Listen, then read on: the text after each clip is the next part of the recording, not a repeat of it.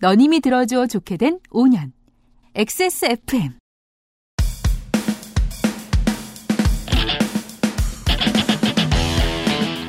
내가 내 소셜에 내 차 앞에서 내 가방을 들고 찍은 사진을 자동차 회사나 패션 회사에서 저작권 침해하지 말라며 소송할 순 없겠죠. 그 대량 생산품의 가격에 디자인에 대한 활용 권한이 암묵적으로나마 어느 정도 들어있으니까요.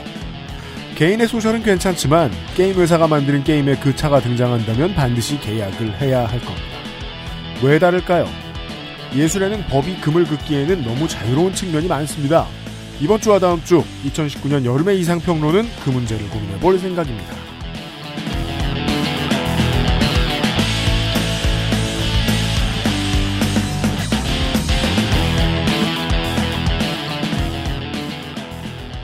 지구상의 청취자 여러분 안녕하십니까 XSFM의 시사교양 프로그램 요즘은 팟캐스트 시대가 아니죠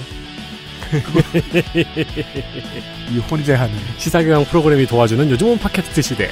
옛날에 설화소리까지 할 때는 어떻게 정신 차렸나 몰라 가장 오래된 시사교양 팟캐스트 오디오북 설화소리 오늘의 작품은 유승균 책임 프로듀서입니다 윤세민 에디터입니다 네, 안녕하십니까. 윤세민입니다. 그, GTA를 하다 보면 차들이 많이 나오잖아요. 그렇죠 차를 좋아하는 분들은 그 차들이 다 무슨 차인지 알죠. 그렇죠 모르는 사람은 모르죠. 왜냐면 디자인을 약간 바꿨고 이름이 다르니까. 전체적인 예술의 문제의 얘기인데요. 아, 예술만 얘기하고 끝날 것 같지는 않습니다. 이상평론이니까요. 잠시 후에 만나보시죠. 뉴스를 듣고요. 그것은 알기 싫다는 선풍기 말고 벨레 air circulator, 이달의 PC로 만나는 컴스테이션, 관절 건강에 도움을 줄 수도 있는 헬릭 스미스 무르핀, 마구 긁고 노는 케미하우스 애견 매트에서 도와주고 있습니다. XSFM입니다. 부드러운 공기순환을 돕는 벨레 circulator는 선풍기가 아닌 공기순환기입니다. 벨레 air circulator. XS몰에서.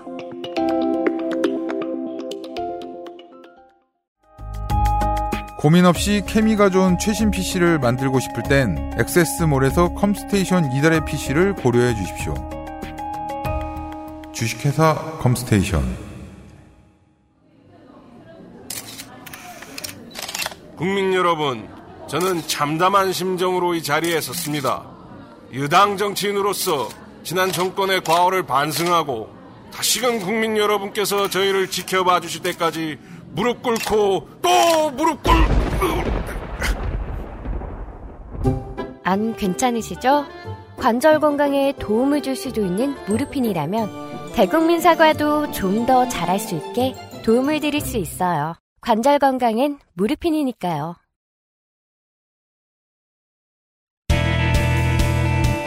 뉴스 roundup History in the making.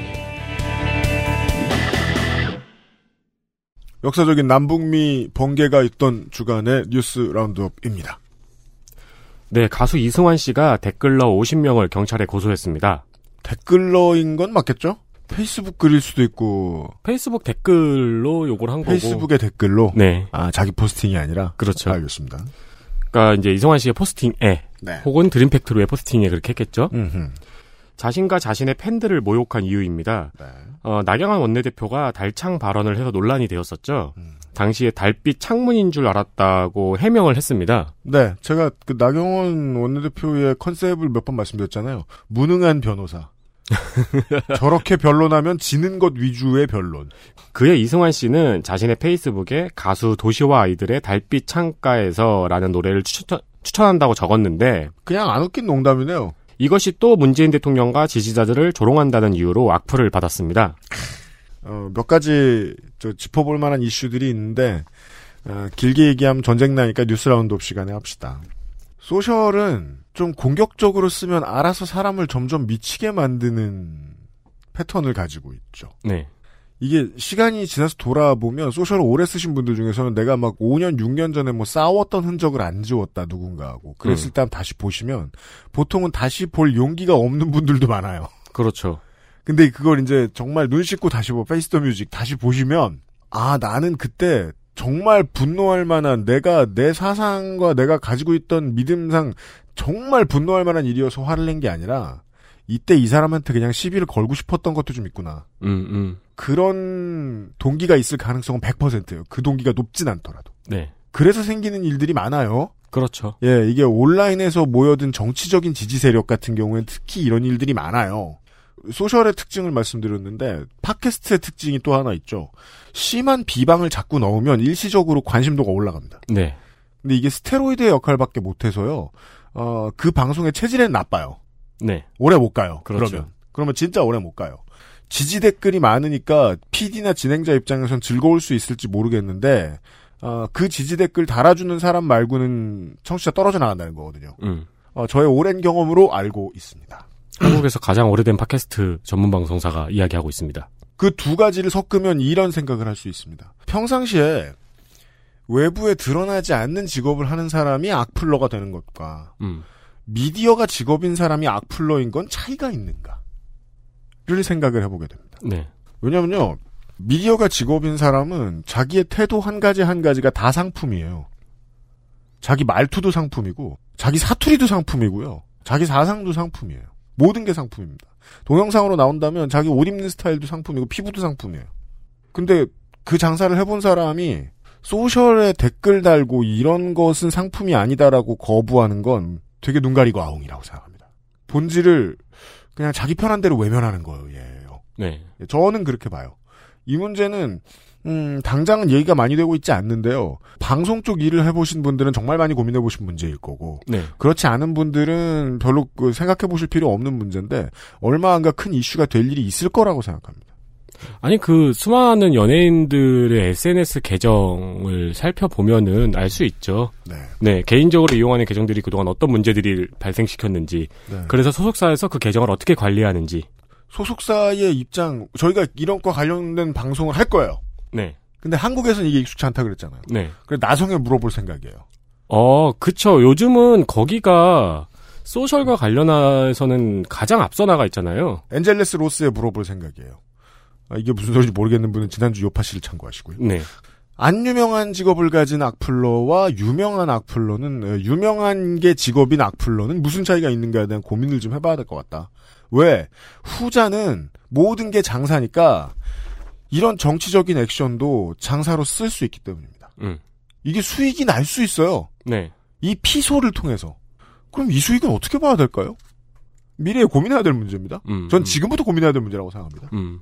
그런 질문들을 준다고 봅니다. 이게 보통 연예인들한테 악플 많이 다는 뭐 안티팬들이 저거 하는 저 고소당하고 그런 사건들 10년 넘게 어, 묵은 사건 이런 거 아닙니다. 조금 성격이 다릅니다. 도시와 아이들 달빛 창가에서라는 노래를 추천한다는 게왜 이 문재인 대통령과 지지자를 조롱한다는 건지 이해가 안 돼서 근데 제가 모르는 히스토리가 있겠죠 뭔가 네. 아, 저는 뭐 이해되긴 하는데. 이런 문맥 속에서 나온 조롱이다라고 말하시는 분이 있겠죠 그래서 알아보려다가 아유 됐다 싶어서 네.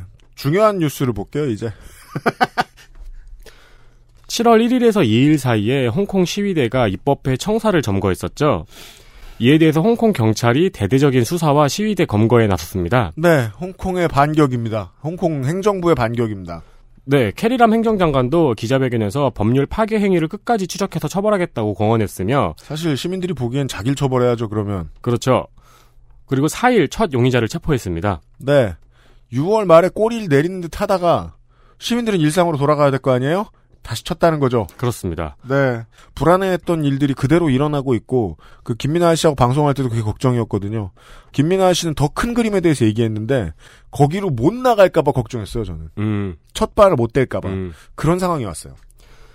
네, 그리고 한편에서는 홍콩 정부가 입법회 점거를 의도적으로 방기했다는 지적이 있습니다. 한국 시민들은 동북아에서 집회에 대해서 제일 잘 알고 있는 사람들입니다. 잘 아실 겁니다. 뭐가 기물이 부서졌죠? 근데 너무 많이 부서졌죠? 네, 거기가 중요한데죠? 그럼 부수라고 둔 거죠? 네, 그 사진 찍으려고 잡아드리려고 이것은 전략적으로는 법정으로 얘기하면 유도신문이고 음, 경찰로 얘기하면 함정수사입니다. 네, 왜 수비를 허술이해서 부서지게 만들었죠? 그러면 중범죄가 됩니다. 이런 류의 중범죄를 홍콩에서 수사하는 곳이 보통 조직범죄 삼합회 조사과라는 곳입니다. 네. 즉 조직범죄 조사과와 삼합회 조사과예요. 저도 그게 너무 특이하더라고요. 삼합회 조사과가 수사를 착수했다 그러는 거예요. 네. 그러니까 그 삼합회 조사과에서 삼합회 조사과가 착수한 게 아니라 조직범죄 조사과가 착수를 한 건데 네. 그 둘이 같은 부서예요. 네, 그래서 기사에 삼합회 조사과라고 써 있더라고요. 그 얘기를 하려고 그래요. 그 삼합회는 너무너무 크잖아요. 네. 아니 중국은 정부가 큰 만큼 삼합회도 큽니다. 한 번씩 대대적으로 무슨 저 한국의 노태우 정권 때 했던 것처럼 별별 사람들을 다 우르르 잡아들입니다. 인력을 다 동원해서. 음. 그러면은요. 어, 홍콩에 있는 분들, 뭐 중국 본토에 있는 사람들, 뭐 근처에 뭐 마카오에 있는 사람 이런 사람 다 수사하죠.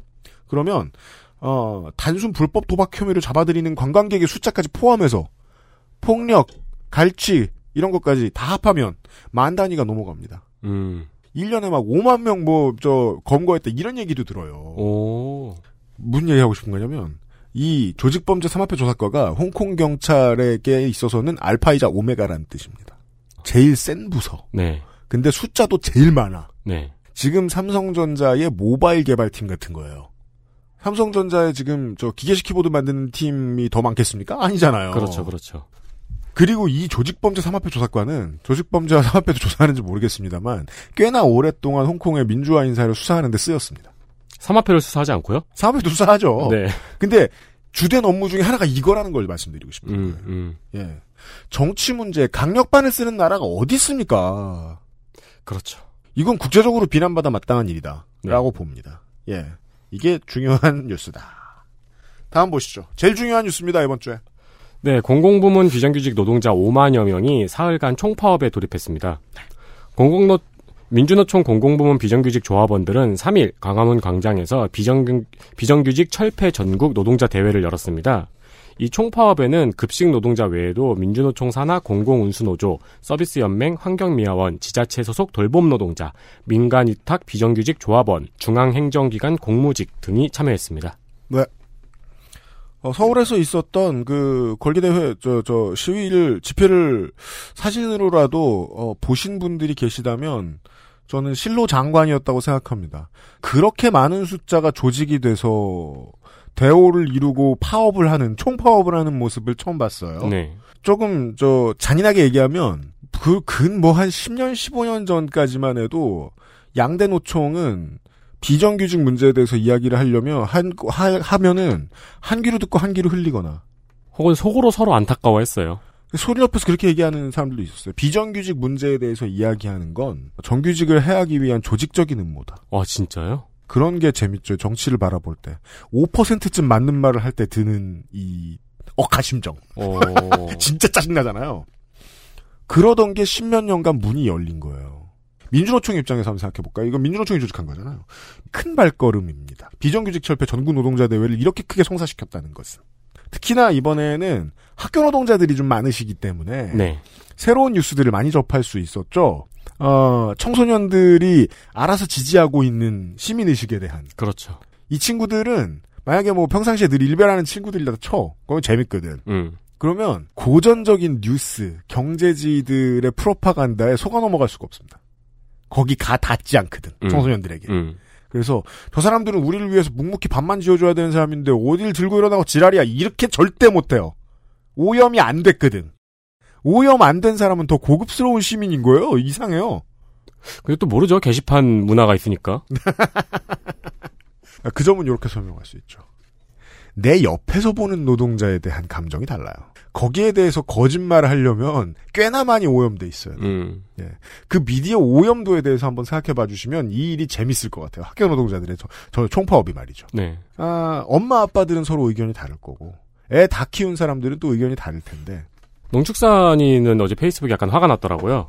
그 사람은 화를 잘 내요? 네. 아니, 그니까 내 자식한테 밥 주는 사람의 노동 환경이 불안하면 엄마 아빠가 그걸 불안해 해야지. 네. 파업을 왜 하느냐고, 뭐, 그러면 어떡하냐고. 그렇습니다. 네.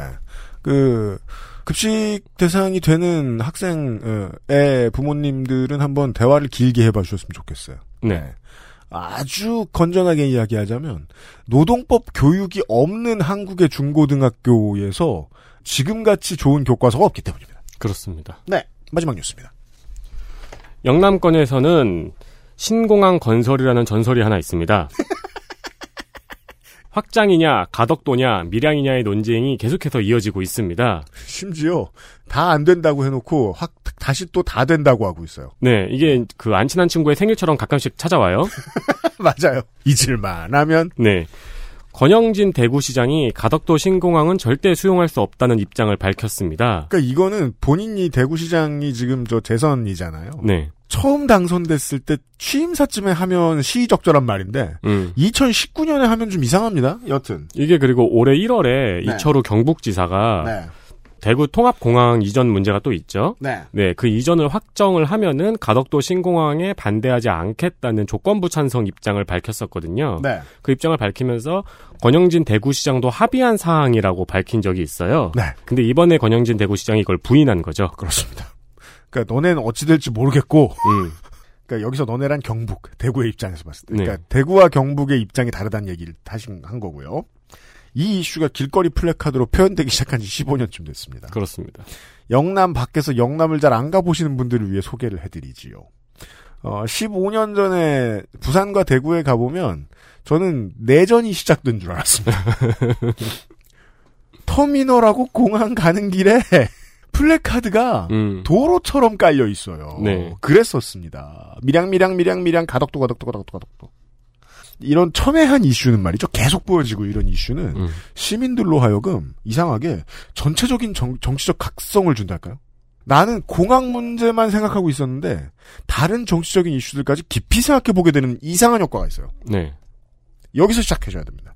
이건 오늘은 한국당 제가 한국당을 위해 충원을 많이 드리죠. 이 가덕도 밀양 이야기는 자유한국당에게는 거대한 종양 덩어리입니다. 왜요? 15년 동안 커졌어요. 이 문제로 이야기를 하다가 말고 경북과 경남의 민심이 갈렸거든요. 네.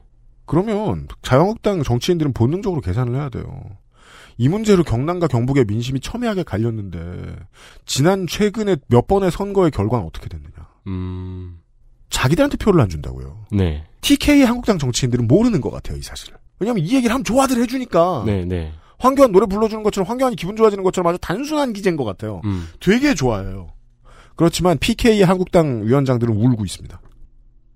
이게 15년이 됐다는 거는 어 적어도 한 네 번 정도의 선거에서 이거를 반드시 성공시키겠다는 말을 외치고 다녔을 거 아니에요. 그렇습니다. 무조건 민심이 갈린다면 표가 어디에 가는지를 생각해야 되는데 아, 한국당 중앙당이 잘 알고 있는지 전 모르겠고요. 네. 제가 왜 이런 얘기를 하냐면 연관성이 부족하다고 생각하실 수도 있는데 똑같은 게 하나 더 있어요. 지금 경제지하고 보수지가 일본이 이렇게 중요한 문제들에 대해서 첨단 산업에 대해서 빗장 걸어 잠그고 있는데 무역에 한국은 뭐 하는 거냐라고 맨날 때리죠. 음. 한국이 무능하다고 맨날 때리죠.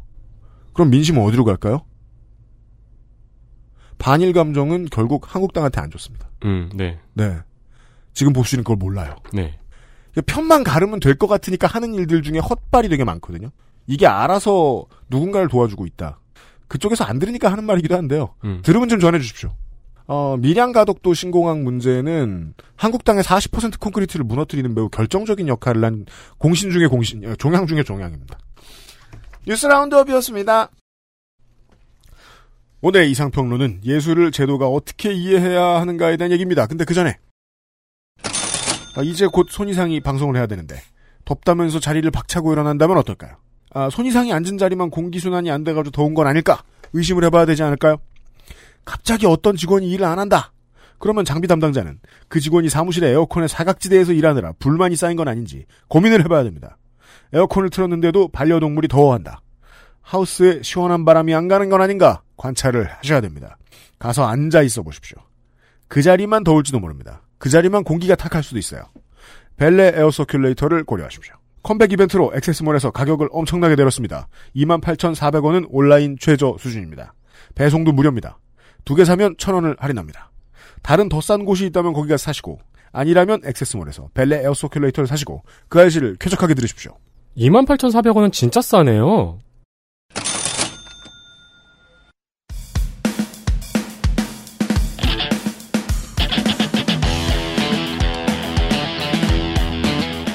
여러 가지 문제로의 다양한 접근. 이상 평론.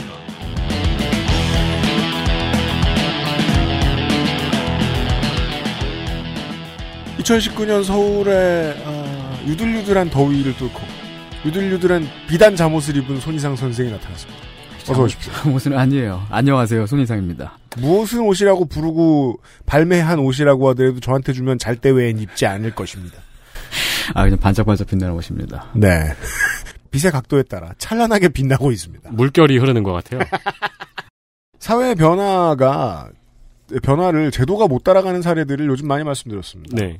게임의 중독 관련 치료, 증상 이런 문제에 있어서는 WHO도 어, 우리나라 법제도도 아무도 못 따라가고 있다. 네. 음. 그리고 플랫폼 노동에 대해서도 따라가려면 한참 멀었다. 음. 이런 얘기 말씀드렸죠. 네. 도의원의 입맛도 추진비가 따라가요. 따라가려면 한참 멀었다. 법이 제논의 법칙처럼 영원히 못 따라가는 분야가 예술이 아닐까 합니다. 예술에 대한 이야기를 할 거예요, 손희상 오늘. 그렇다고 예고해 왔어요, 저한테. 뭐, 뭐, 얘기하겠지, 뭐. 아우, 시간은 좁고 난 네. 계약이도 했고. 아, 네. 저는 뭐, 예. 예술이라기보다 오늘하고 내일은. 저럴 줄 알았습니다. 네. 예술 이야기보다. 예술, 예술의 예술.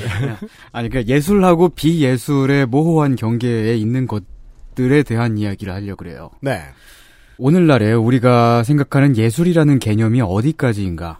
네. 어떤 건 예술이고 어떤 건 예술이 아니다 이런 그 구분이 있잖아요. 그렇죠. 뭐, 네. 우리가 개드립을 쳐도 말이에요. 네.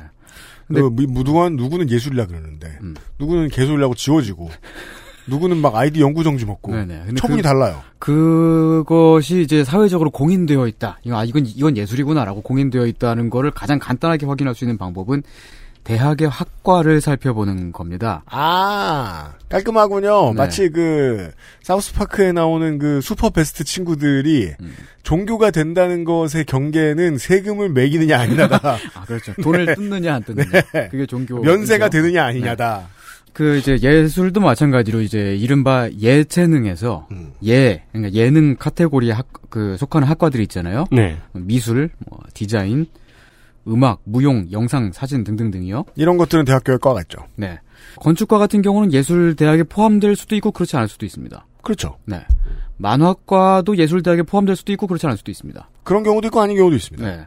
그러니까 이런 경우들은 이제 그 예술적인 성격을 가지고 있지만 또 그렇지 않은 성격을 가지기도 한다. 뭐 그러니까 사회적인 인식이 그렇다고 볼 여지가 오, 오락가락하는 중이다. 네. 네. 네. 영화도 어느 정도 그렇습니다. 지금이야 우리 이제 특히 이제 우리 청취자 여러분들 같은 경우는 영화가 예술이 아니라 그러면은 어 그 무슨 말이야? 또 이상한 개드립 치려고 어. 옛날식 글쟁이가 막 그 재미없는 파격 주는 거 있잖아요. 땡땡은 땡땡이 아니다. 네. 당연히 맞는 걸 가지고 네, 네. 왜 아닌지는 말해주지도 않고 아 근데 그- 그냥 그런 소리 그- 하려는 건가? 아 그게 아니고요. 그 영화 영화가 예술이 맞긴 맞는데 근데 예술로서 광범위하게 인식 대상이 된지는 그렇게 오래된 게 아니라는 겁니다. 맞아요. 어 네. 그렇죠. 영화 관련된 것들을 만드는 테크니션들을 키워내는 과들이 있죠. 네. 네. 그게 감독이 됐든 촬영 감독이 됐든 뭐 편집을 하는 사람이 됐든 네. CG를 하는 사람이 됐든 음. 예술을 처리해 줄 수도 있고 네. 혹은 뭐 문학을 공부하는 데에서 영화 평론 같은 거가 이제 정규 커리큘럼으로 들어간다거나 대학으로 보면 그럴 수 있네요. 그렇습니다. 영화 같은 경우는 이제 예술 영화라고 하는 말이 있잖아요. 음. 그 말은 이제 어떤 영화는 예술이지만 음. 어떤 영화는 또 예술이 아니라는 얘기기도 하죠. 예술 영화가 아닌 그냥 영화들도 있잖아요. 그렇죠. 예. 근데 예컨대 예술 미술이란 말은 없잖아요. 음, 네. 예술 회화. 그, 그런 말도 저는 못 들어봤어요. 네, 예술 조각. 약간, 어, 약간 이상한. 그러니까 왜냐면 그건 미술은 당연히 다들 예술이라고 또 생각하니까요. 어딘가에 뭐 예술 곱창 이런 건 있을 거예요. 그건 있죠. 예술 김밥 이런 건 있을 네. 거예요. 지금 미술 얘기를 잠깐 했는데 이 미술이라고 하면은 이제 크게 말하자, 말하자면 방금 이제 윤 기자님 말씀하신 것처럼 그림, 그 회화, 그러니까 그 하고 그리고 조각이 있습니다. 음. 흔히들 우리가 예술가라고 하면은 아직까지는 우리 영장류들은 화가나 조각가를 먼저 떠올리곤 하죠. 맞아요. 예. 저는 이 영화의 뒤를 따라가는 게 정확히 게임일 것 같아요. 예, 그러니까 그래요. 지금은 게임은 예술이란 말은 모두가 동의하지 않지만 게임을 즐겨하는 사람한테 게임이 예술이냐고 물어보면 당연히 예술이라고 대답을 아, 하거든요. 그렇죠. 예. 그러나 영화나 영화와 마찬가지로 모든 게임이 예술인 건 아니고 네. 그러면 이제 한 50년쯤 지나면은 게임이 예술임을 인정하지 않는 사람은 없죠라는 멘트를 누군가 팟캐스트에서 할 거예요. 어, 당연하죠. 예, 그럴 거예요. 아마 그리고 심지 같은 게임들은 아마 그 효시로 받아들여질 수 있겠습니다. 네. 사실 그 예술의 범주는 시대에 따라서 계속 변합니다. 시간이 지나면서요. 우리 영장류가 예술 하면 떠올리는 미술조차도 옛날에는 예술로 쳐주지 않았습니다. 예술이 아니라면 무엇이냐? 기술이란 말이죠. 어, 특히 이제 그림 같은 경우는 손으로 그리는 거기 때문에 네. 방 청소를 깔끔하게 한다든지 아니면 뭐 지붕에 그 기와장을 잘 올린다든지 뭐 그런 그 기능적 활동으로 그 이제 구분이 됐었습니다. 아 카테고리가 달랐던 것들이 있지요. 네. 그 중세 시대까지 사람들은 정신적인 활동이냐 아니면 이게 그 신체적인 활동이냐에 따라서 예술과 기술을 구분을 했었어요. 어려운 일이네요. 네. 그 동서양을 막론하고 그랬습니다. 그 미대생이 군대에 가서 네. 작게 지도를 그리면 네. 그것은 예술인가? 아니죠. 아니, 군 생활이죠.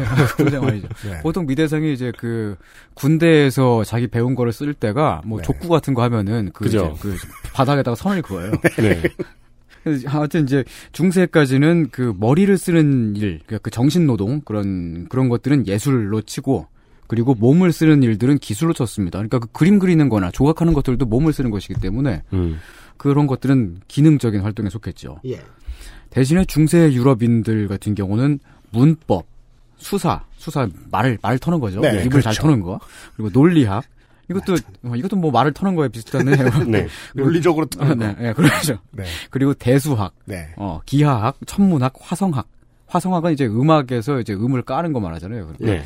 그런 것들을 예술이라고 여겼습니다. 음. 어, 왜냐면 그런 것들은 다 그, 다 그 당시에 이제, 어, 인간이 할 수 있는 정신적인 활동 중에서 제일 멋져 보였거든요. 지금이야, 우리 뭐, 8 곱하기 8은 몇이야 하면은 바로 딱 대답이 나오지만, 중세 사람한테 8 곱하기 8 몇이야 그랬을 때, 바- 바로 대답이 나오면 띠용 하고, 예술. 어, 어, 어떻게 이럴 수가, 사람이. 음. 이 자식은 사야 돼. 어, 어. 후원해야 돼. 예, 그, 런 느낌이었던 거겠죠. 귀족들이 놀래서. 음. 예. 아, 시작하자마자 왜 이런 지루한 얘기를 하고 있느냐면은, 아, 좋습니다. 네. 지루합니다.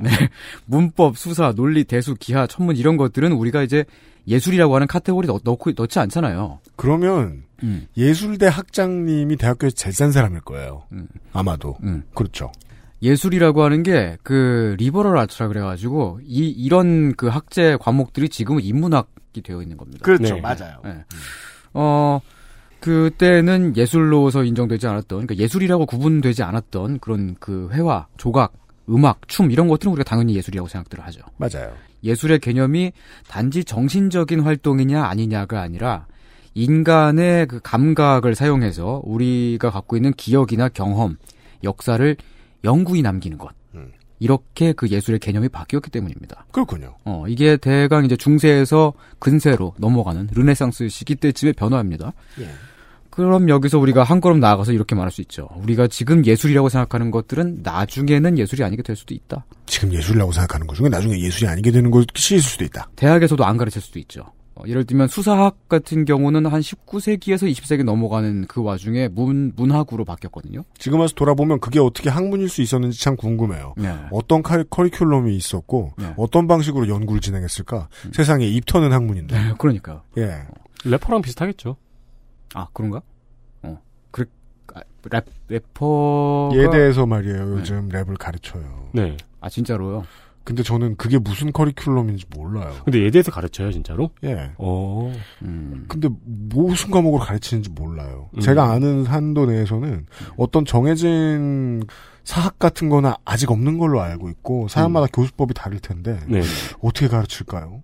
뭐 말을 시작하기 전에 listen to me 라고 크게 말해라. 이런 거 가르치겠죠. 놀랍네요. 제가 그 고등학교 다닐 때쯤에 그 저희 음악 선생님이 예. 에미넴 듣지 말라고 그 나쁜 음악이라고 그 음반 뺏어갔었거든요.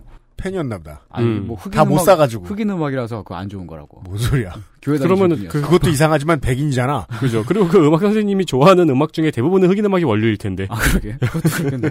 어. 어떤 사람들은 이건 확실히 예술이라고 인정하지만 예. 아직까지는 이제 그 공인된 예술로서는 취급되지 않는 것들도 있죠. 공인의 범위는 다양한데요. 네. 법이 인정할 수도 있고요. 네. 아니면 예. 우리 그- 그 다들 그냥 우리가 어 그건 당연하지라고 다수 사람들이 그렇게 인식을 하거나. 오늘의 나갈 얘기는 중요한 질문 중에 하나가 이겁니다. 네. 예술을 공인하면 뭐가 바뀌나? 음. 예술이라고 공인하면. 네, 그렇습니다. 그러한 좀 변화의 기점에 있는 것 중에 하나가 어, 오늘 이야기할 타투입니다. 아, 예. 네. 이 얘기, 어, 이상평론에서 두 번째 나오고 있어요. 아 그래요? 전에도 한 적이 있었겠죠. 네. 눈, 눈썹 타투요? 예. 아, 네. 네. 아, 문신. 그러니까 그 문신을 예술이라고 말하면 아마 뭐, 뭐 이제 우리 그 청취자 여러분들이야 어 뭐 당연히 뭐 그렇지 뭐라고 하실 분들이 많으실 텐데 예. 사실 이게 일반적인 한국 사회의 통념은 아니거든요. 왜냐면 일단 불법 에 가깝고요. 일단 오래된 목욕탕에서는 그렇게 생각합니다. 네, 그렇죠. 네. 그리고 고려 시대에 무신 정권이 들어서면서 문신들을 많이 죽였고. 그렇습니다. 네. 네?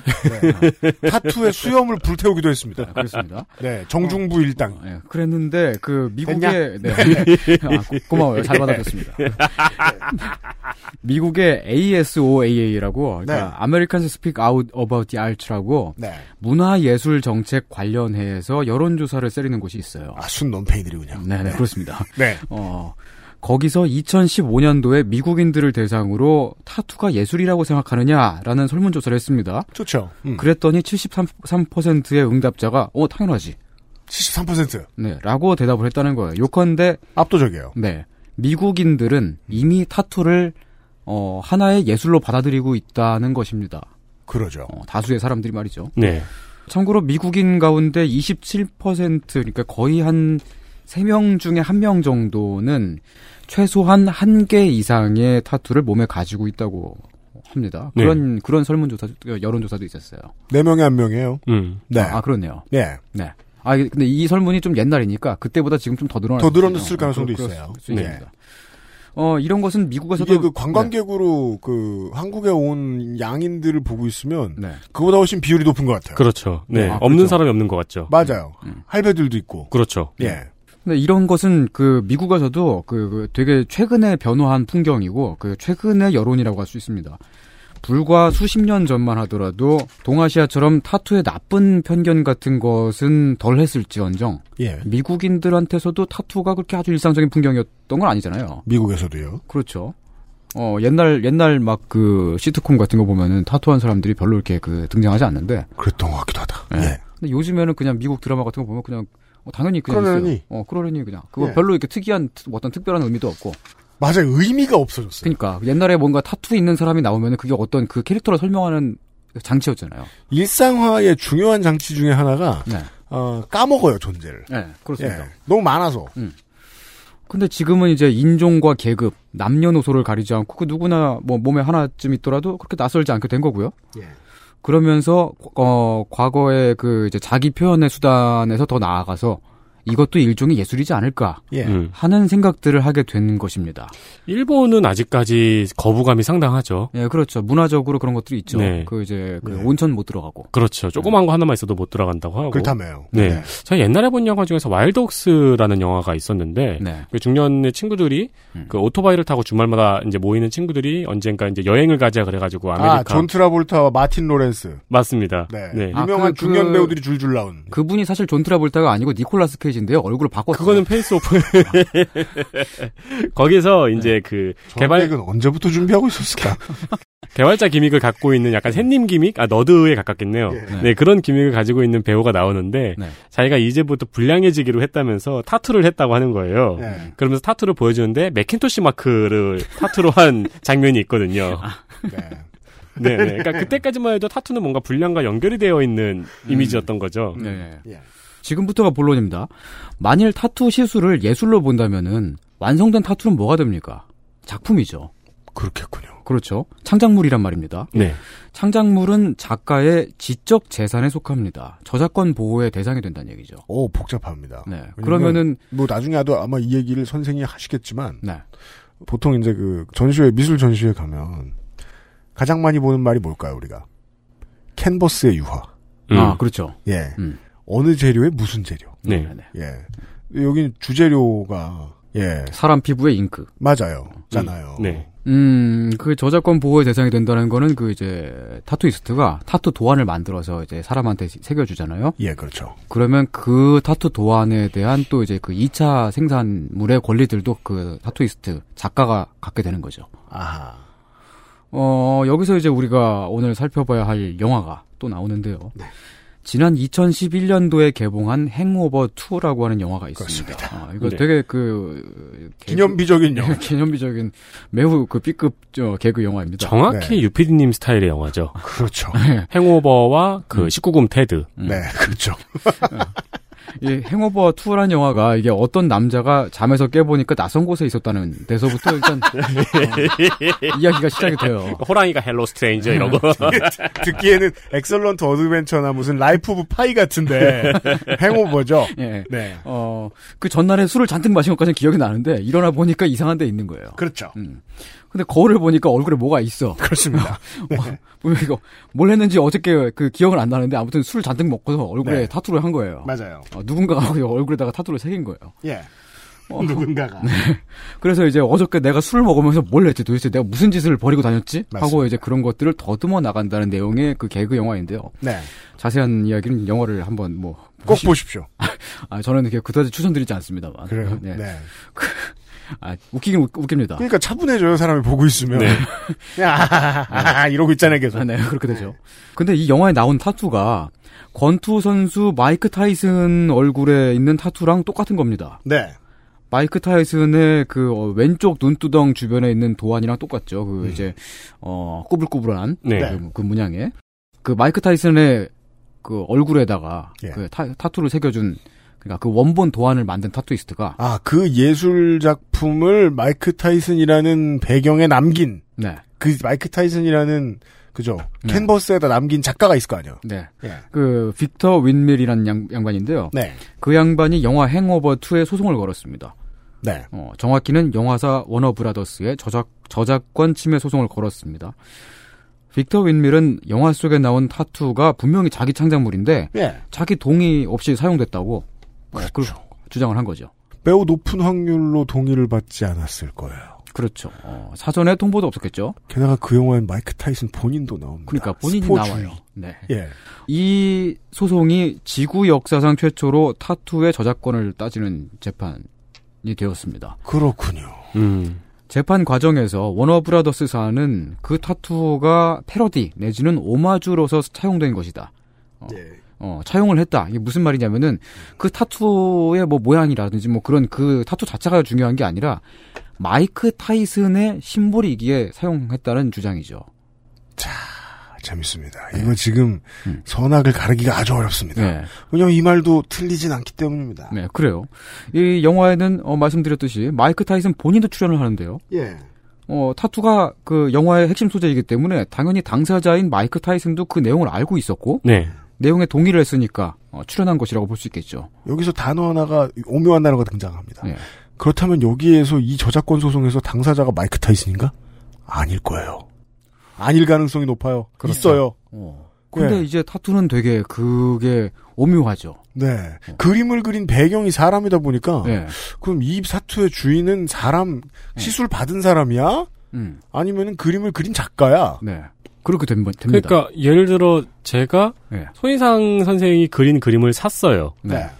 그런데 유피님이 그 그림을 보고 야 내가 이 그림을 베껴 그래서 팔아도 되겠니라고 저한테 물어보고 제가 허락을 했어요. 음. 이렇게 보면 말도 안 되는 상황인 거죠. 그렇죠. 그렇게 보면 말도 안 되죠. 그렇게 보면 말도 안 되는 상황인데 네. 회화로만 보면 그렇죠. 근데 지금 이, 이, 파- 이 재판은 판결이 나지 않은 채 중단되었습니다. 네. 양측이 재판장 밖에서 합의를 했거든요. 아, 네. 보통 네. 이런 네, 네. 그죠. 음. 어, 더 이상 문제가 커지기를 원하, 원하 지 않았던 것 같아요. 워너브라더스가 합의금으로 얼마를 줬는지는 알려지지 않았습니다만은 결론이 나지 않은 이 사건은 우리에게 여러 가지 생각할 거리들을 던져주었습니다. 흥미롭습니다. 네. 타투가 예술이다. 그 타투 그 도안이 저작물 이자 창작물이라고 일단 이야기를 그 깔고 한번 시작을 해볼게요. 예. 그걸 일단 우린 그 전제를 하고서 이야기를 시작하는 겁니다. 네. 그렇게 보, 보자면은 타투가 다른 예술 장르들 방금 이제 윤 기자님 말씀하신 것처럼 화폭에 그린 그림이라든지 아니면 뭐 사진 작품이라든지 음. 등등하고는 본질적으로 다른 점이 있죠. 사람의 신체에다가 새긴다는 겁니다. 그래요.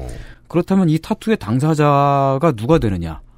이거는 그 도안을 만든 작가이냐? 예. 아니면 타투를 몸에 가지고 있는 그 사람이냐? 예. 오늘의 화두예요. 그러니까요. 이게 뭐, 뭐, 결론이 난다고 해도, 네. 현대의 뭐, 저작권 싸움은, 어, 원본 하나, 네. 프로토타입 하나를 가지고 싸우는 게 아니고, 이것이 이제 복제되어 파줬을 때 나오는 부가가치, 이걸 가지고 싸우는 거잖아요. 그렇죠. 그렇게 되면, 어, 이 부가가치를 내는 게 이제 그 타투를 받은 사람이다. 음. 라고 하면 그 사람이 활동을 못 하게 해야 되느냐. 아니면 그 사람이 타투를 시술받은 가죽을 떼가야 되느냐.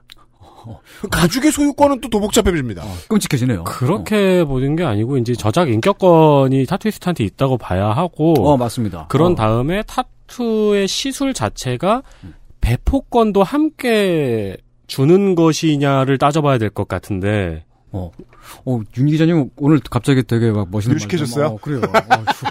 네. 그 이제 타투의 권리가 배타적으로 타투이스트에게만 있다라고 한다면은 극단적으로 말씀드렸을 경우에 그 몸에 타투를 가지고 있는 사람은 자기 신체의 권리를 일부 포기해야 될 수가 있어요. 맞아요. 어, 특히나 그 사람이 유명인일 경우에 더 그렇습니다. 네. 그건 무슨 고대의 중국에서 내렸다는 네. 얼굴에 먹을 바르는 벌 같아요. 음, 밖에 네. 못 나가게 하는. 네. 먹이 아니고 그것도 타투였죠. 그래요? 네. 아 그래요? 네. 그렇기 때문에 동양 타투에 가야 아는 네. 게왜 이렇게 많아요? 예, 그렇기 때문에 동양에서 타투에 대해서 되게 부정적으로 인식을 하게 된. 추노를 보셔도 아 추노 그래요. 네. 맞다. 그렇죠. 네. 어떤 우리가 그 이제 한 가지 상황을 가정을 해볼 수가 있는데 예. 몸에 타투를 가지고 있는 어 그러니까 그 뭐 팔이라든지 얼굴이라든지 이렇게 그 잘 보이는 곳에 타투를 가지고 있는 유명인이 TV에 출연을 하거나 아니면 뭐 잡지 사진 같은데 나왔을 때 그렇게 뭐 할 때마다 그 해당 매체들이 타투이스트에게 저작 권료를 지불해야 되느냐? 라고 생각하면 이제 그 문제가 어그 그거 타투는 당연히 저작권 이렇게 말하기가 갑자기 어 이상해지죠. 음. 이게 만약에 얘라는 판례가 어느 나라에서 나온다. 음. 그럼 그 나라의 유명인들 몸에서 타투가 싹 지워지겠죠. 네. 네. 싹 지워지고 음. 대신 이제 어 타투를 그 도의원들이 동생에게 맡겨서 도비로 한 다음에 이제 저작권료를 계속 도비로 지불한. 아 이명박 아드님께서 네, 이건 이제 다른 방송을 참고하시면. 아니 이제 이렇게 막 예를 들어 도끼 씨 같은 분이 텔레비에 나오면 우리는 블러를 보게 되겠죠. 네, 지금도 뭐 붙이고 많이 나오시잖아. 네, 근데 요즘에는 이제 뭐 티나게 붙이기도 하고 안 붙이기도 하고 그러더라고요. 그래요? 왜냐면은 케이블이나 종편에서 그냥 나오기 때문에 사실 공중파에서 가리는 게 조금 이제 눈 가리고 아웅이 됐죠. 만약에 돈을 줘야 한다면 어, 도끼의 많은 팬들은 앞으로도 수년간 몇 개의 노래에 의해서 계속 들어있는 그 어, 내가 몇 명의 타투이스트를 먹여 살리는 줄 알아? 이런 도끼의 가사를 계속 들어야 될 거예요. 그렇겠죠. 네. 네.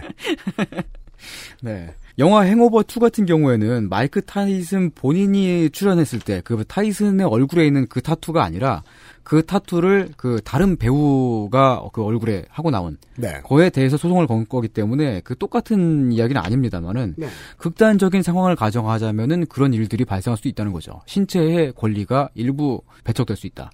어 그리고 또 다른 하나의 이슈가 있는데요. 타투 도안의 창작성의 기준이 뭐냐는 겁니다. 이거는 국내에서도 작년엔가 한번 문제가 됐었죠. 네. 사실 작년에 문제가 된 게 아니고 계속 꾸준히 문제가 되었던 건데 이제 네. 도안 표절이죠. 네네네. 그래요. 네. 맞습니다. 이 어. 마이크 타이슨에 대해서도 마찬가지였어요. 이게 소송이 날 정도면 음. 이런 원본을 그리는 타투이스트는 많다. 네. 라는 이제 타투를 직접 시술하는 전문가들에 의한 반박들도 많았던 걸로 기억해요. 네, 그렇습니다. 음. 네. 이거 기본템인데 이거 가지고 주장해? 이러면서. 그렇죠, 그렇죠. 네. 프리셋인데 이거는 음. 사실 까놓고 말해서 마이크 타이슨 그 얼굴에 있는 타투가 뭐, 예. 어, 예. 예, 예. 그다지 독창적인 건 아니잖아요. 그, 예. 아니, 그게 그렇다고 독창적이지 않다고 해서 뭐 남들이 하는 걸 베껴했다는 그런 뜻은 아니지만 아니지만. 예, 그게 네. 검은색 단색으로 된 꼬불꼬불한 문양인데요. 왠지 막 최근에 새로 나온 신판 환단고기 이런데 책 디자인에서 봤던 것 같은 그런. 약간 간소화된 tribal 같은 느낌의 네네. 모양인데. 아, 그렇죠. 저는 이렇게밖에 못 문양, 말해. 네. 전통적인 tribal 문양에 가깝죠. 제가 말하면 윤세민이 해석해 줄게. 근데 네. tribal은 사실 전 세계에서 가장 흔한. 도안, 도안이죠. 그렇죠. 마이크 타이슨의 그 타투랑 똑같지는 않더라도 우리가 오늘날은 물론이거니와 50년 전, 100년 전에도 그런 비슷비슷한 타투는 얼마든지 찾을 수가 있었어요. 네. 어, 그 우리가 그 마이크 타이슨 선수를 떠올리면 네. 그 이제 떠오르는 트레이드마크 몇 가지 있잖아요. 그 하나가 귀 깨무는 거랑, 이빨. 어, 그, 예. 그리고 이제 그, 뭐야, 마약하는 거랑. 그리고 면상에 있는 그 타투랑 이렇게인데. 주로 네. 신체 부위와 관련이 있는데 네. 하나는 본인의 것이 아니라 에반더 홀리필드의 것입니다. 아, 그렇죠. 떨어진 귀, 뭐 이런 거, 예. 아, 그, 저기, 그, 마이크 타이슨이 네. 그 귀 깨물어 가지고 그, 다, 그, 그, 홀리필드 선수하고 같이 네. 광고 찍은 거 알아요? 그래요? 아, 어, 진짜요? 그 유튜브에 그 광고 그 있어요. 그게 광고 내용이 그 떨어진 그 귀 조각을 마이크 타이슨이 건네면서 사과하는 내용. 그, 그, 그 광고 보면서 접착제 광고. 뭐 이런 그러니까 아니 뭔지 모르겠는데 와 정말 미국은 진짜 대단한 나라구나. 별게 다 나오네. 막. 아, 그 아이디어 낸 선생님 귀는 다 자라셨나 보네. XSFM입니다.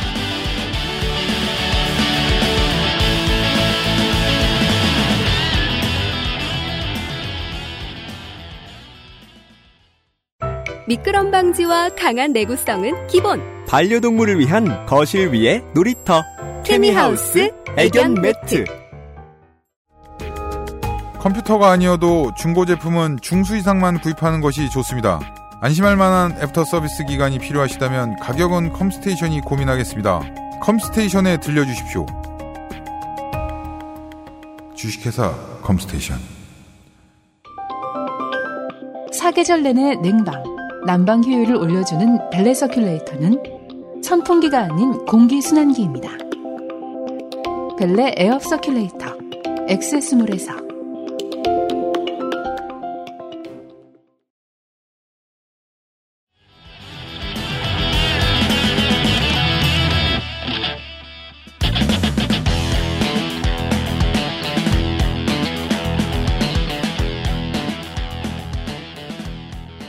마이크 타이슨 하면 떠오르는 그 타투의 가치가 그게 그 독창적인 가치가 있다면 그건 그 타투 도안이 정말 막, 막 어떤 특별하기 때문이라기보다는 예.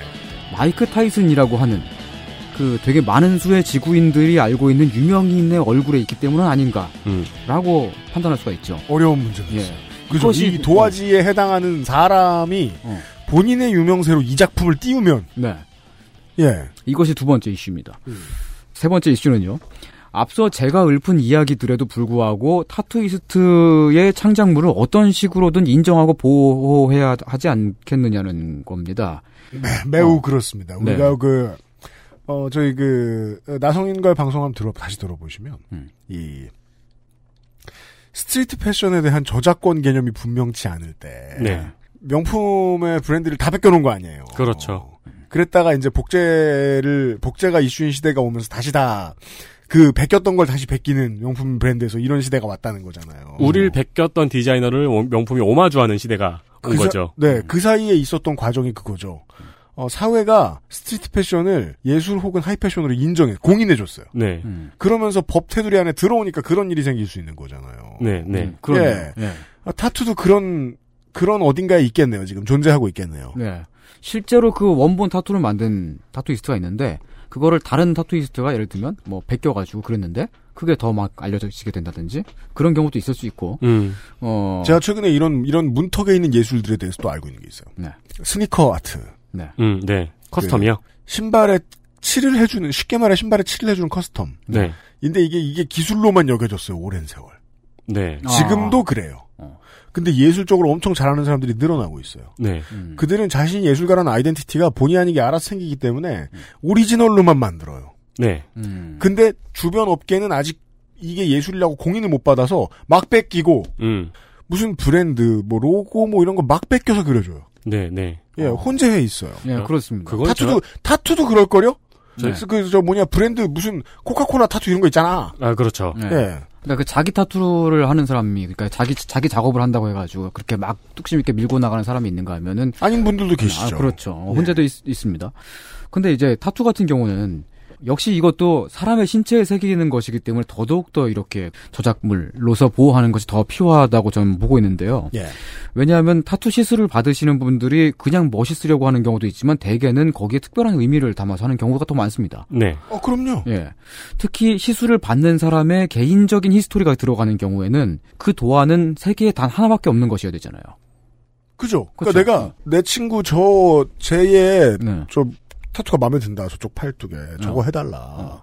그랬더니 어. 옆집 딸 얼굴을 타투로 하고 있는 그런 상황이 될 수 있잖아요. 어, 그렇죠. 그렇게 됩니다. 내 딸을 그려야지 내 딸을. 어, 그러니까. 이게 이제 기분 네. 나쁜 상황이 몇 개 있는데 일단 어. 타투이스트들은 기본적으로 어떤 한 명 한 명한테 시술한 도안은 다른 사람한테 해주지 않는 암묵적인 룰 같은 게 그렇죠, 있는데 그렇죠. 예, 하나밖에 그걸-. 그죠. 근데 그걸 깨는 타투이스트도 물론 있고요. 음, 남이 한 타투 도안을 타투이스트가 포트폴리오라고 올려놓으니까요. 음. 그거를 들고 가서 해달라 그랬는데 해주는 타투이스트도 있거든요. 아. 그런 그런 경우까지 있구나. 네. 심지어. 그럼 그걸 먼저 받은 사람은 기분이 얼마나 더러워요. 어, 그러네. 그렇죠. 네. 그 심지어 타투이스트들은 그리고 고객이 들고 간 도안을 그대로 해주지 않거든요. 왜냐면 그것도 자기의 작품이기 때문에 음. 상의를 하면서 도안을 조금 더 발전시키고 만들어 나가서 타투이스트 맞습니다. 스스로도 도- 도안을 그렇죠, 디자인을. 해놓는 작품인데 네. 그래서 그 고객과 단둘이 도안을 만들어서 했는데 그거를 누가 따라했어요. 음. 근데 여기서 1차로 기분이 나쁘죠. 따라한 사람이 유명인이어봐요. 어, 그래서 그 타투를 하고 텔레비에 나와봐요. 어. 그러면 나는 졸지에 따라한 사람이 어, 그렇게 되네. 되는 되네요, 거죠. 진짜. 그렇구나. 어, 그렇네. 네. 윤 기자님 몸에 타투 있어요? 예. 아 그렇구나. 그 윤 기자님이랑 똑같은 타투를 뭐 예를 들면 뭐 무슨 그 어떤 연예인이 어 막 하고 나와가지고 TV에 나오면 윤 기자님은 그, 그 따라하쟁이가 되는 거구나. 그렇겠죠. 어. 네. 근데 작아서 안 보일 거예요. 근데 속이 얘기해요. 예. 작아서 안 보일 거예요. 그렇기 때문에 이제 타투이스트 분들이 매일 밤낮 없이 새로운 도안을 창작을 하는 거죠. 그렇죠. 훌륭한 타투이스트들은 그렇게 하죠. 근데 전 세계적으로 아직 타투는 그런 법적인 보호의 대상이 아니잖아요. 그러죠. 어, 그래서 이제 어, 서로 남의 것을 베끼지 않는 암묵적인 룰이 있다고 치더라도 아 뭐 그런 룰이 있죠 실제로. 200년 전쯤에 막 음. 그 어르신들이 그랬을지도 모르겠어요. 무슨 그림 나부링이나 그리는 놈들이 음. 소송 벌이고 이러냐. 음. 어, 그래요. 세상이 말세다. 네, 그래요. 예, 무슨 조각대기 하는 놈들이 남의 도안을 도용했을 때, 어, 지금 보면은 법적으로 보호의 대상이 아니니까, 저 녀석 나쁜 녀석이라고 우리가 욕은 할 수 있지만은, 그렇죠. 그거를, 그렇다고 법적으로 걸어서 어떻게 할 수는 없다는 거죠. 예. 이게 세 번째 이슈입니다. 이 세 가지 논점들을 다 종합하면요, 문신, 그러니까 타투의 권리가 타투이스트에게 있느냐, 시술 받은 사람에게 있느냐, 그리고 이 권리를 어디까지 인정할 수 있느냐. 이게 예술로 넘어가면 꼭 그렇게까지나 해야 되나라고 생각할 수 있는데 네. 산업의 측면으로 넘어가면 이거 엄청나게 보호되는 일이죠. 아이디어는. 그렇죠, 그렇죠. 네, 네. 그렇습니다. 행오버2 영화의 소송 이후에도 유사한 소송들이 뒤를 이었습니다. 미국에서 말씀입니다. 그 중에 판결까지 나온 사건이 있었는데, NBA 농구 게임에 대해서, 예. 어, 미국의 타투이스트 업체가 손해배상 청구 소송을 냈었습니다. 그렇죠. NBA 농구 게임은 지금 이제 농구 선수들의 몸에 있는 타투까지 그래픽으로 다 구현을 하잖아요. 예전엔 이런 소송이 안 나왔을 거예요. 왜냐면 예전엔 엉성했거든. 네. 지금은 너무 잘 보입니다. 똑같이 생겼어요. 네. 그 게임에 나오는 다른 선수의 몸에 붙어 있는 아이템들. 네. 운동복. 결정적으로는 농구화. 네. 가장 상표가 많이 보이는. 네. 무조건 계약합니다. 그렇죠. 그 근데 그 농구 선수들이 한 업체 한 타투 업체에서 시술을 많이 받았던 모양이에요. 그 업체가 그 농구 선수들한테 타투를 많이 해줬던 그러니까 것 같아요. 입소문이 난 거죠. 네. 농구 그 선수들한테서. 업체가 이제 게임 회사를 상대로 해서 타투 하나당 15만 달러, 총 8개의 손해배상을 청구를 했는데요. 어, 지난 2016년 지방법원 판결에서 패소를 했습니다. 네. 여기서는 이 판결을 보면은 타투 자체가 저작물이라는 점은 인정이 됐는데 다만 게임 출시 이전에 미국 저작권청에 그 타투를 그 저작물로 등록을 하지 않았다. 라는 거예요. 그래, 그래서 이제 법적인 보호의 대상이 이때까지는 아니라는 걸로 음. 그렇게 패소가 된 겁니다. 음. 따라서 판례는 밝군요. 네, 그렇습니다. 그 게임의 후속작부터는 저작권을 인정받을 길이 생긴 거죠. 이게 2015년이었으면은 음. 2016 시리즈부터는 전부 다 저작권 계약을 했겠네요. 음, 그리고 아티스트들에게 얘기를 한 거죠. 네. 법원, 법원, 저 판사는 판례로서. 네. 가 등록해. 예. 음. 어. 그 영화 행오버 2 같은 경우는 이게 그 판결까지 가진 않았지만 그때 그 당시에 타투이스트 초 측에 되게 유리하게 재판이 진행이 되고 있었다고 그래요. 그건 왜냐하면은 그 도안은 저작권청에 등록이 되어 있었어요. 오. 이런 차이가 있습니다. 이 승소와 패소에. 어, 그죠. 저작권으로, 저작권을 등록하는 데에는 무슨 제약이나 음. 법이 느리고 뭐 이런 게 없죠. 그냥 막 등록하면 되니까. 네. 그 저작물로서 인정이 되기만 하면 되는 거니까요. 맞아요. 음, 근데 이제 이 그 NBA 게임의 판결에 약간 논란이 있었습니다. 타투를 저작물로 인정하면서 그 재판에서 인용을 한 것이 어, 이제 방금 UMC님이 말씀하신 거, 그 농구 선수들의 유니폼이라든지 특히 신발 네. 이런 거예요. 게임 회사들이 농구 게임을 만들 때 유니폼이라든지 신발을 그대로 그 재현을 표현을 하기 위해서 그 업체들에다가 돈을 주잖아요. 맞아요. 근데 그 업체들은 그 농구 선수 또는 그 농구 팀에게 돈을 주고 자기네 신발을 신기는 거잖아요. 그렇죠. 근데 타투는 농구 선수가 자기 가- 자기 돈을 주고서 자기가 받는 거예요. 네. 어, 이런 차이가 있습니다. 네. 돈을 준 사람이 선수 본인이기 때문에 그렇다면 타투 원본의 권리도 넘어간 것이 아니냐라고 볼 수 있지 않느냐라는 그런 논란들이 있었던 거- 것입니다. 그러면 그 돈의 성분을 분석해야죠. 이게 후일에 자기 몸에 그려진 다음에 자기가 찍힐 때 쓰일 수 있는 2차 저작권까지 포함된 것이냐. 네. 근데 그러한 식의 계약은 그 이전에 없었던 거죠. 아예 없었기 때문에 논란이 되는 겁니다. 음. 그래서 이 관련된 판례로는요, 저 정확히 생각이 안 나는데, 자동차나 뭐 이런 거 같은 경우에는, 네. 내 차를 몰고, 네. 내 신발을 신고, 내가 돈을 낸 걸, 방송에 나오고, 뭘 한다. 음. 그때 자동차 회사하고 저작권 뭐, 뭐, 뭐, 협의하고 이럴 필요 없다. 이런 얘기가 나온 게 있어요. 음. 예. 네. 그러니까 암묵적으로 돈을 주면서 그 권리도 같이 산 거다라고 생각을 한 거죠. 음. 네. 네. 음. 근데 얘는 다르죠. 얘는 생각을 해볼 게 있죠. 네. 왜냐면은 그 게임상에서는 선수가 직접 나와서 뛰는 게 아니잖아요. 네. 음, 선수가 게임에 직접 나오면은 맨날 뛰어야겠네. 뭐야 그게? 어, 그 선수랑 똑같이 생긴 게임 테- 캐릭터가 뛰는 거기 때문에 그 게임 캐릭터의 몸에 있는 타투도 그거는 이제 원본이 아니라 재현물이죠. 음. 그, 그렇죠. 예, 원래 선수의 몸에 있는 타투를 그 이제 게임 캐릭터가 하고 있는 거니까요. 네. 그러한 차이가 있긴 있습니다. 근데 이렇게 해서 또 확대하면은 네. 뭐 옛날에 데니스 로드맨의 머리 모양을 생각해 보세요. 음. 예, 그 머리를 한 헤어 디자이너가 똑같은 소송을 낼 수도 있잖아요. 확대를 음. 해보면. 예, 그렇지만 헤어 디자인 같은 경우는 머리 초록색으로 물들인다 해가지고 그것을 아직 그 광범위하게 예술이라고 인식하거나 저작물이라고 인식하는 건 좀 드물 음, 거예요, 많이. 음. 근데 타투 같은 경우는 지금은 특히 미국 같은 경우는 아주 많은 사람들이 네. 이것은 어, 당연히 저작물이지 예술이지라고 생각을 하기 때문에 이러한 식의 어, 이제 일들이 있는 것입니다. 세상은 변화하고 있고요. 예술의 범주도 넓어지고 있습니다. 네. 타투가 사람들의 인식 속에서 예술로 자리 잡기 사- 시작하면서 일어난 몇 가지 풍경들을 소개해 드렸습니다. 음, 그리 멀지 않은 미래에 한국에서도 어쩌면 일어날 수도 있는 일어날 가능성이 높은 네 그런 일이죠. 국내에서도 이제 그 작게나마 타투 합법화의 논의들이 있었는데요. 예. 어, 지금도 있는 걸로 알고 있고요. 예. 정확히 말해서 그 현재 타투가 불법은 아닙니다. 단지 한국 법상에서 타투 시술을 의료 행위로 분류하기 때문에 그렇게, 그렇죠. 간, 예, 그렇게 간주하기 때문에 의사 면허를 가진 사람만 합법적으로 시술을 할 수 있게끔 즉 어. 타투 아티스트가 되기 위해 의대를 나와야 돼요. 네. 의사고시를 생각해보- 합격해야 돼요. 네, 생각해보면 되게 이상한 규제이긴 한데 그러한 규제가 있는 것입니다. 예. 그래서 그 홍준표 씨의 눈썹은 의사가 해, 줬다고 하죠. 아 진짜로 그랬대요? 나중에 해명할 때 그랬어요. 아 그랬구나. 너무 못하긴 했어요. 어, 어.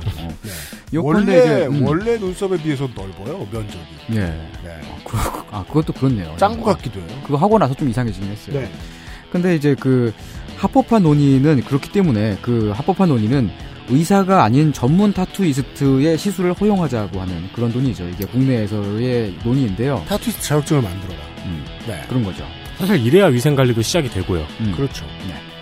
그러나 아직 타투의 물론 그러면 또 이제 그몇 개월 뒤에 어느 알 수 없는 할아버지들이 갑자기 이상한 체육관에 뭐 사진을 찍으면서 한국 타투 협회 아, 힙합 문화 옆에 옆에 그렇죠. 타, 타투 협회 대상 뭐 이상한 사람 주고 온몸이 온몸이 매끈한 사람들이 네 그런 일이 생기겠지만 네 그건 자연스러운 일상입니다 한국에서 네네 그렇습니다. 할아버지들이 땡땡 협회 만드는 거예요. 한국 타투 협회 대상도 소프라노한테 주고 그렇죠. 소프라노. XSFM입니다.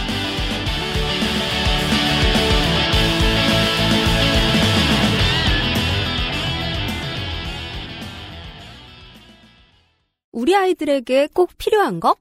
유해물질 안전기준 통과로 믿을 수 있는 미끄럼 방지로 넘어지지 않게 안전하게 음식물을 흘려도 잠깐 실례해도 쓱 닦아주면 그만. 강한 내구성과 보건력으로 짓궂은 아이들도 거뜬하게 어? 갖고 싶어? 사람과 함께 동물과 함께 케미하우스 애견 매트 안 괜찮으시죠?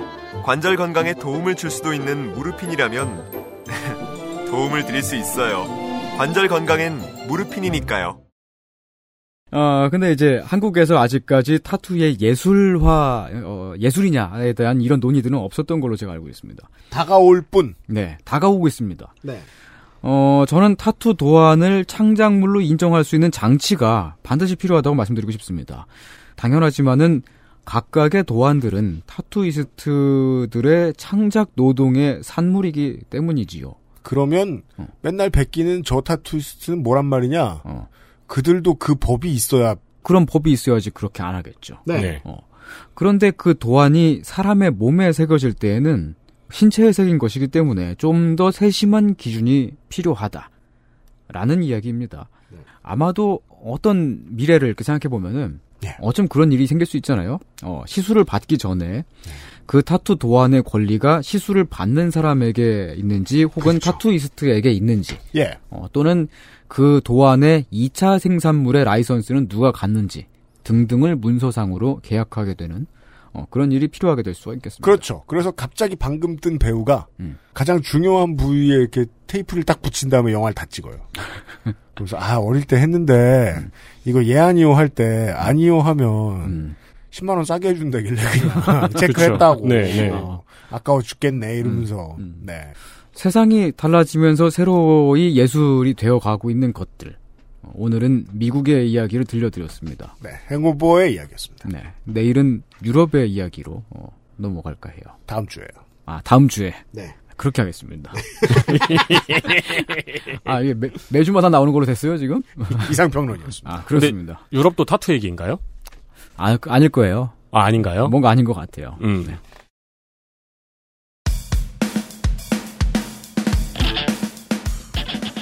저는 뭐 그 저걸 잘안 해서 고민을 많이 안 해서 이 문제에 대해서 네. 이 나이 먹으니까 아주 조금이나마 인생을 예측할 수 있는 것들이 하나씩 생겨요. 천만 가지 중에 한두 가지씩. 네. 전 태투 안할 것 같아요. 아, 했으면 좋겠는데. 전 안 할 것 같아요. 예. 근데 대신 이런 문제에 대해서만큼은 태투에 엄청나게 관심이 있어요. 근데 저런 사람이 타투 한번 하기 시작하면 중독돼. 끝도 없이 맨날 한다. 아, 그렇죠. 온몸을 그냥 네. 다 막. 저는 그렇게 됐으면 좋겠다. 안산시 로고 막 이런 거. 음성 고추 이거 웃고 있는 거 이런 거밖에. 어, 안산시 체육회.